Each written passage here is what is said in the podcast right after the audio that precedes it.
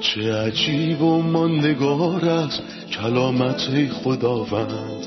ابدی و جاودان است تمامی کلامت. همچون نهری خروشان است بر قلب تشنه کلام تو برترین است تسلی قلب من. نوری بر پاهای من چراغ راه های من. کلام تو شفا بخشد درد و رنج و زخم من. نپویی این کلام ساکن شد در قلب من. تغییرم به آزادم ساز شبان نیکوی من. چه عجیب و ماندگار است کلامت خدا رد ابدی و جاودان است تمامی کلامت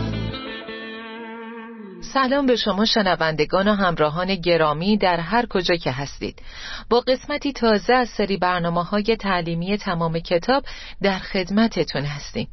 همچنان کتاب ایوب رو مطالعه می کنیم و به فصل 22 و 23 رسیدیم. شما می‌تونین کتاب مقدستون رو آماده کنید و در این مطالعه با ما همراه بشید. اجازه می‌خوام در همین ابتدا به مهمون این برنامه خادم خداوند که در استودیو با ما هستن خوش آمد بگم.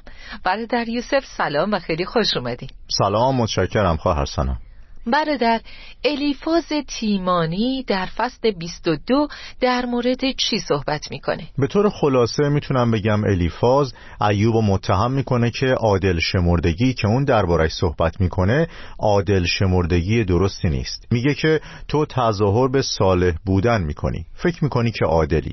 اگه تو صالح باشی چه نفعی برای خدا داره؟ چه عادل باشی چه نباشی فقط به نفع خودته. اون در آیه دو میگه آیا انسان فانی می‌تواند فایده ای به خدا برساند؟ حتی عاقلترین انسان نمی‌تواند برای او مفید باشد.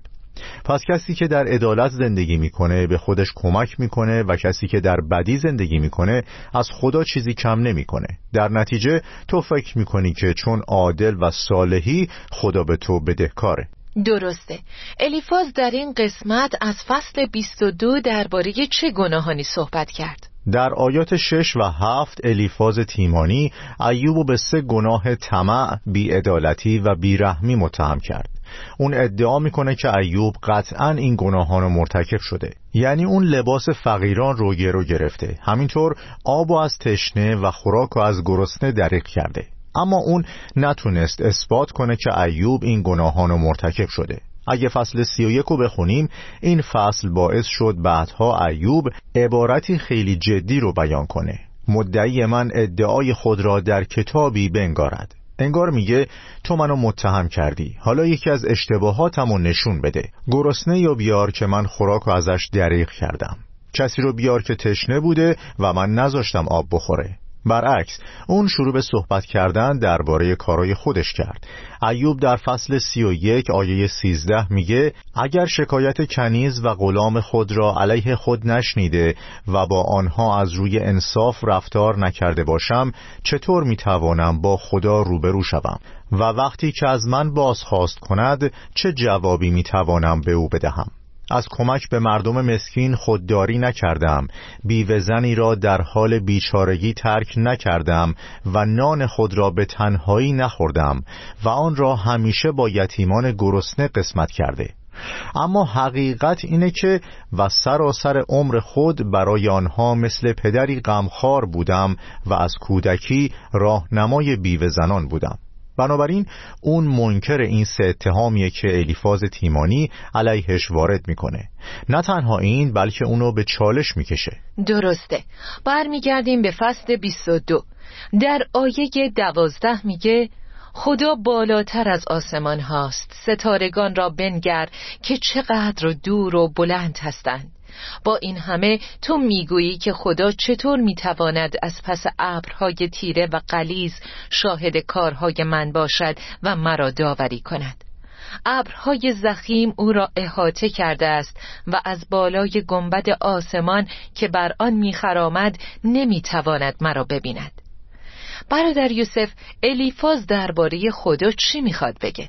گفتیم که الیفاز ایوب متهم به سه اتهام بزرگ کرد. اما در آیاتی که خوندین به ایوب میگه چرا در این شرارت زندگی کردی؟ در واقع خودش جواب خودشو میده. تو این کارو کردی چون خدا رو در نظر نداری. خدا بالاتر از آسمان هاست. ستارگان را بنگر که چقدر دور و بلند هستند. انگار تو گفتی که خدا خیلی دوره و از اونچه که در زمین اتفاق میفته خبر نداره. به خاطر همینه که در این ستا بدی زندگی می‌کنی. اما خدا نه دور نه خبر و چیزهای کوچیک و بزرگ رو هم می‌بینه. نویسنده نامه ابرانیان میگه در آفرینش چیزی نیست که از خدا پوشیده بماند. همه چیز در برابر چشمان او برهنه و روباز است و همه ما باید حساب خود را به او پس بدهیم.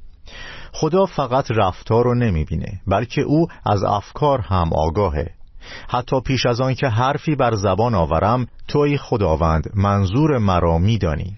وقتی بعدا در آیه 21 صحبت کرد گفت پس ای ایوب با خدا آشتی کن و از دشمنی با او دست بردار تا از برکات او برخوردار شوی. تعالیم او را بپذیر و کلام او را در دلت حفظ کن. اگر به سوی خدا بازگردی و بدی و شرارت را در خانهت راه ندهی آنگاه زندگی گذشتت به تو باز میگردد. طلایت را دور بینداز. طلای نابت را در بستر خشک رودخانه بینداز. آن وقت خود خداوند طلای خالص و نقره تو خواهد بود. آنگاه پیوسته به او اعتماد خواهی نمود و از وجود او لذت خواهی برد.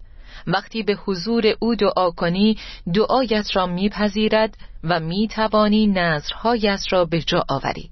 هر تصمیمی که بگیری در انجام آن موفق می‌شوی و راههایت همیشه روشن می باشد لطفا در مورد این آیات بیشتر برامون توضیح بدین. الیهو پسر برکیل بوزی در فصل سی و دو جملات مشابهی گفت. شیوهی که الیفاز تیمانی صحبت کرد مناسب موضوع ایوب نبود. با اینکه جملاتش درسته در زمان نادرستی بیان شد.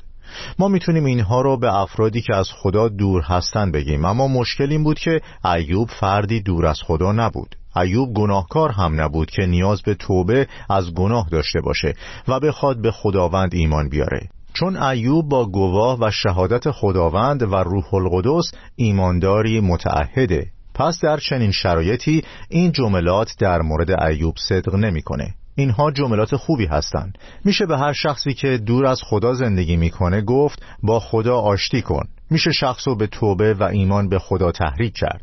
وقتی تسلیم او باشی در آرامش خواهی بود. دور از خداوند هیچ نیک شمردگی وجود نداره. پس اون میگه تعالیم او را بپذیر. اما مهمترین چیز این نیست که تعالیم رو در ذهن نگه دارین بلکه باید در قلب حفظشون کرد. کلام تو را در دل نگاه میدارم تا مرتکب گناه نشوم. اگه به سوی قادر مطلق بازگشت کنی بنا خواهی شد. زندگی تو بهبود پیدا می‌کنه. پایه های زندگی تو استوار میشه. اگه بدی و شرارت رو در خونت راه ندی.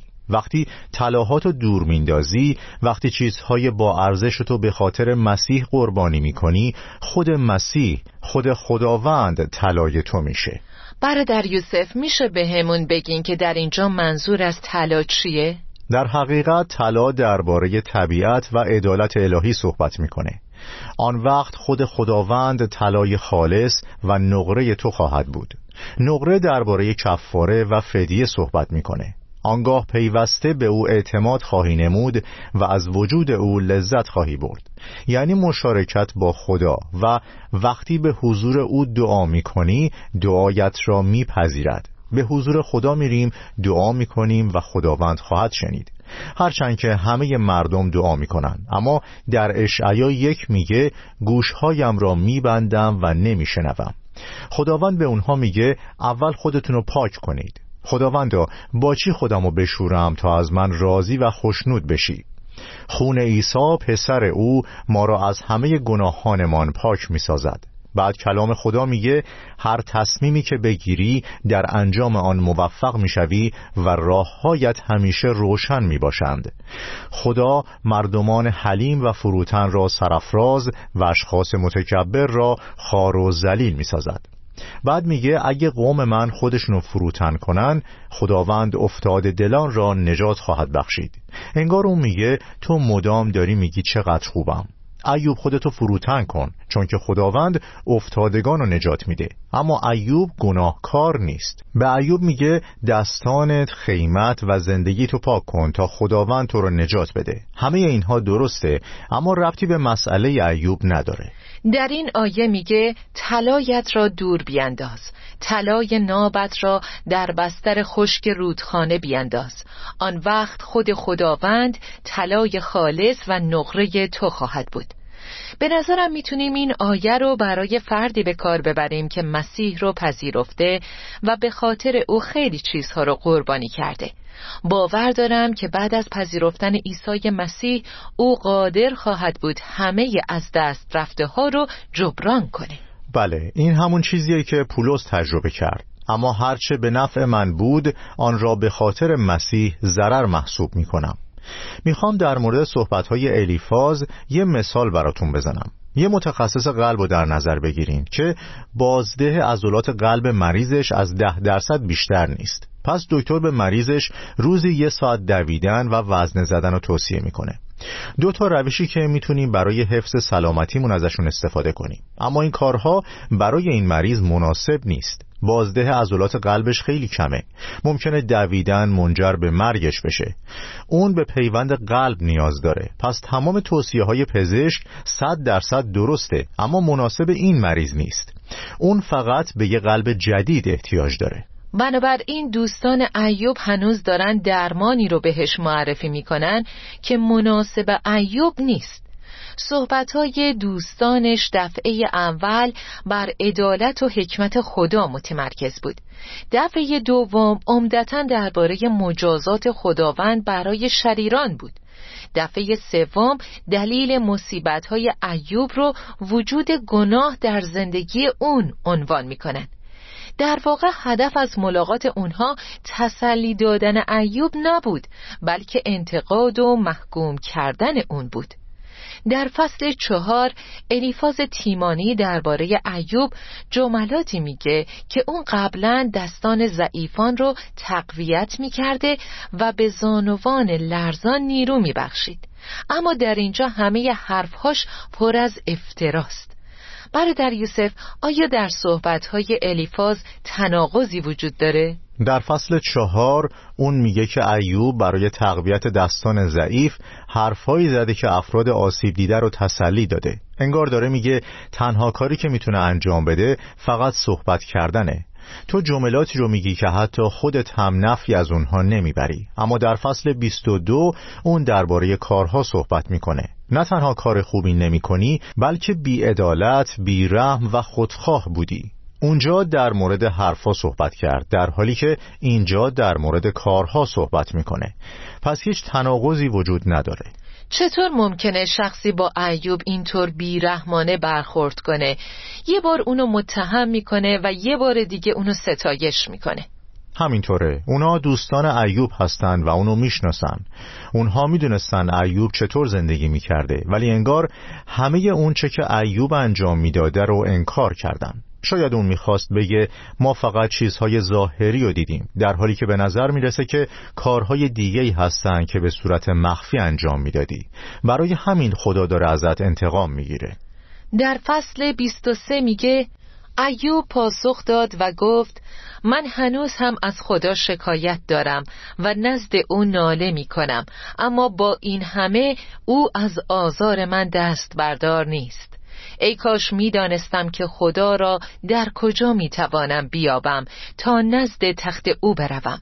دعوای خود را به پیشگاه او عرضه می کردم و دلایل خود را به او می گفتم آنگاه می‌دانستم به من چه جواب می‌دهد و چه می‌گوید.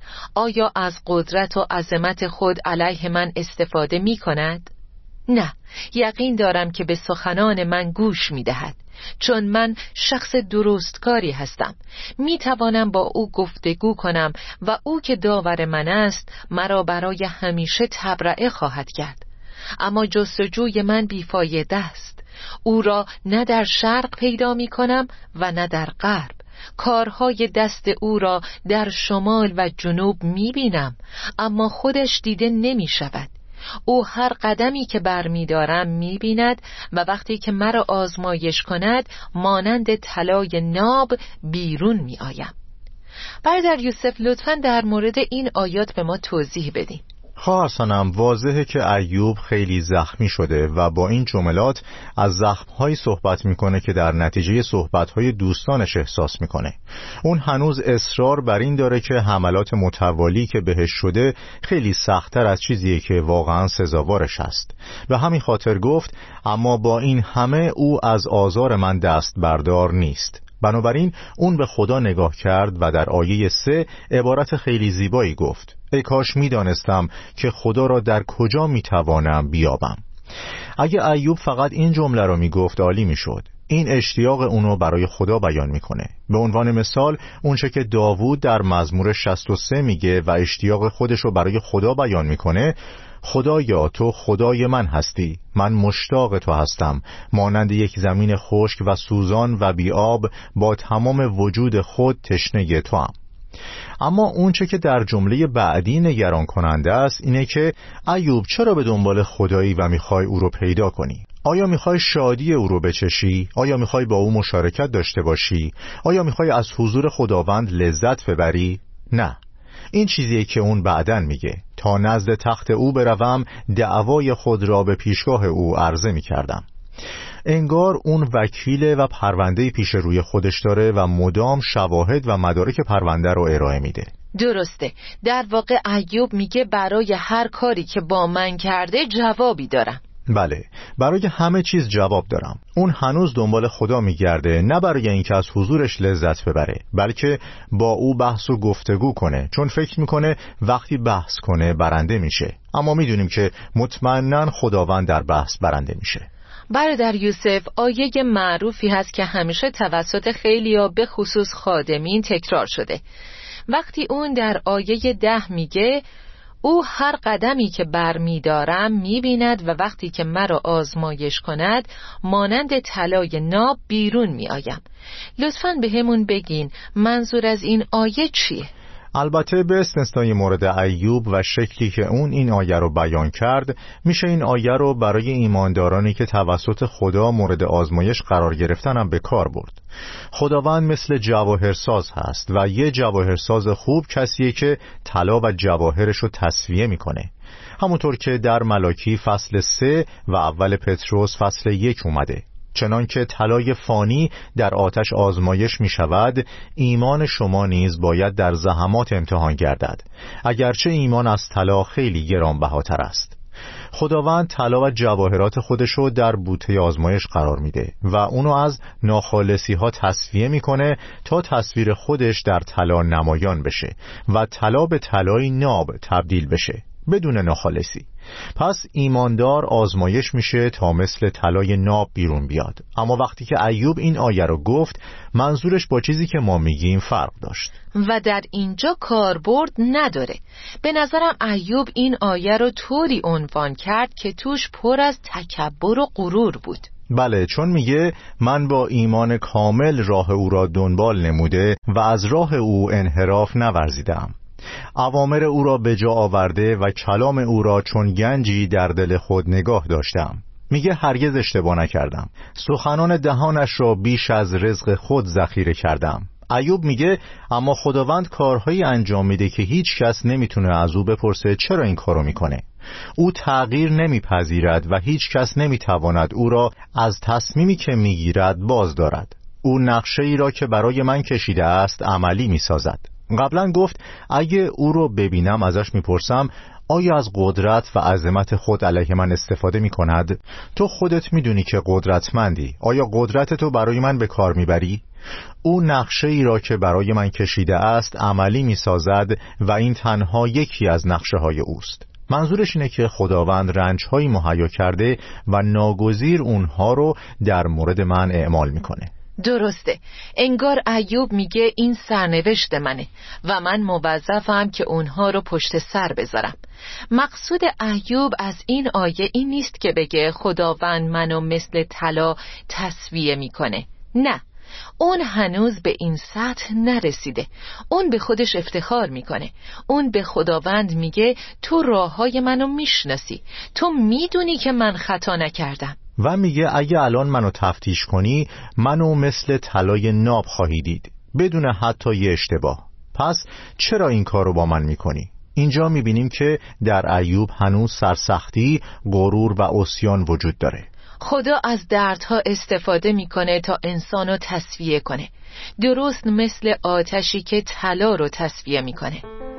خب عزیزان استراحت کوتاهی می‌کنیم و خیلی زود با ادامه درس برمیگردیم.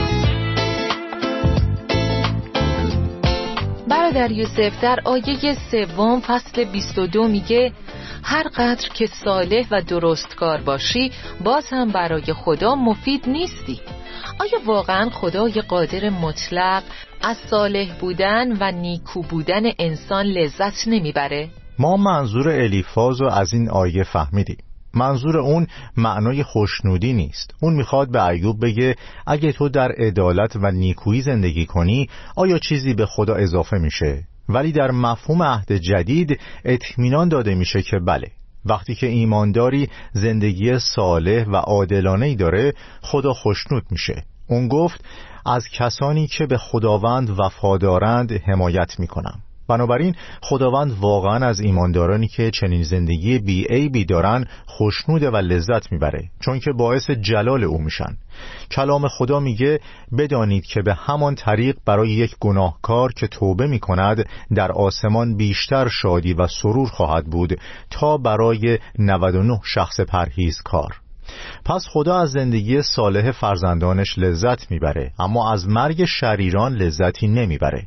تا اینکه شریر از راه خودش برگرده و حیات داشته باشه. درسته. خب به پایان این برنامه رسیدیم. خیلی ممنون برادر یوسف. خدا بهتون برکت بده. خواهش می‌کنم. خدا به شما هم برکت بده. آمین. شنوندگان عزیز ایوب در جستجوی خدا بود. چرا در جستجوی او بود؟ چرا می‌خواست در مقابل او بیسته؟ آیا به این دلیله که تو به خدا نیاز داری؟ یا اینکه می‌خوای به رحمت او تکیه کنی؟ متاسفانه ایوب می‌خواست در مقابل خداوند بیسته تا ادعای خودش رو ثابت کنه انگار که او همه پرونده هاش رو آورده بود تا بیگناهیش رو ثابت کنه اون می‌خواد به خداوند بگه من نیکویی خودم رو ثابت کردم و این پرونده ها رو در مقابل اون باز می‌کنه. امروز هم مردم در جستجوی خداوند هستند اما نه برای دریافت رحمت. خیلیا به دلیل اینکه پرونده هایی دارن می‌خوان در مقابل خداوند بیستن. خدا به هیچ وجه اینطور رفتار نمی‌کنه. تو نزد خداوند بیا و بر رحمت او تکیه کن. خراجگیری رو به یاد بیار که برای دعا اومد و فهمید که هیچ نیکویی در خودش نداره. بنابراین گفت ای خدا به من گناهگار ترحم کن.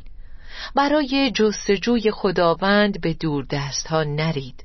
برای بخشش گناهانتون به شرق یا غرب سفر نکنید. برای دریافت بخشش گناهانتون به زیارت مکانی نرید. در هر مکان کشور روستا منطقه هر شهرک و هر اتاق در خونه شما اگه قلب خودتو به سوی خدا باز او با تو خواهد بود. نیاز نیست به جاهای دست سفر کنی تا بخشش گناهان رو دریافت کنی. بلکه در همون جایی که هستی مسیح در قلب تو رو می‌زنه. پس در قلبت رو باز کن او رو بپذیر. بعدش تو لطف خدا و بخشش از گناهان رو دریافت می‌کنی. او رو بپذیر چون او در کنار تو ایستاده. او داره در قلب تو رو می‌زنه. تو از بخشش گناهان و عدالت ابدی برخوردار خواهی شد. تا قسمت بعد شما رو به خداوند میسپارم. چه عجیب و ماندگار است کلامت خداوند. ابدی و جاودان است تمامی کلامت. همچون نهری خروشان است بر قلب تشنه کلام تو برترین است تسلی قلب من. نوری بر من چراغ راه های من. کلام تو شفا بخشد درد و رنج و زخم من. نپوری این کلام ساکن شد در قلب من. تغییرم به آزادم ساز شبان نیکوی من. چه عجیب و ماندگار است کلامت خدا رد ابدی و جاودان است تمامی کلامت.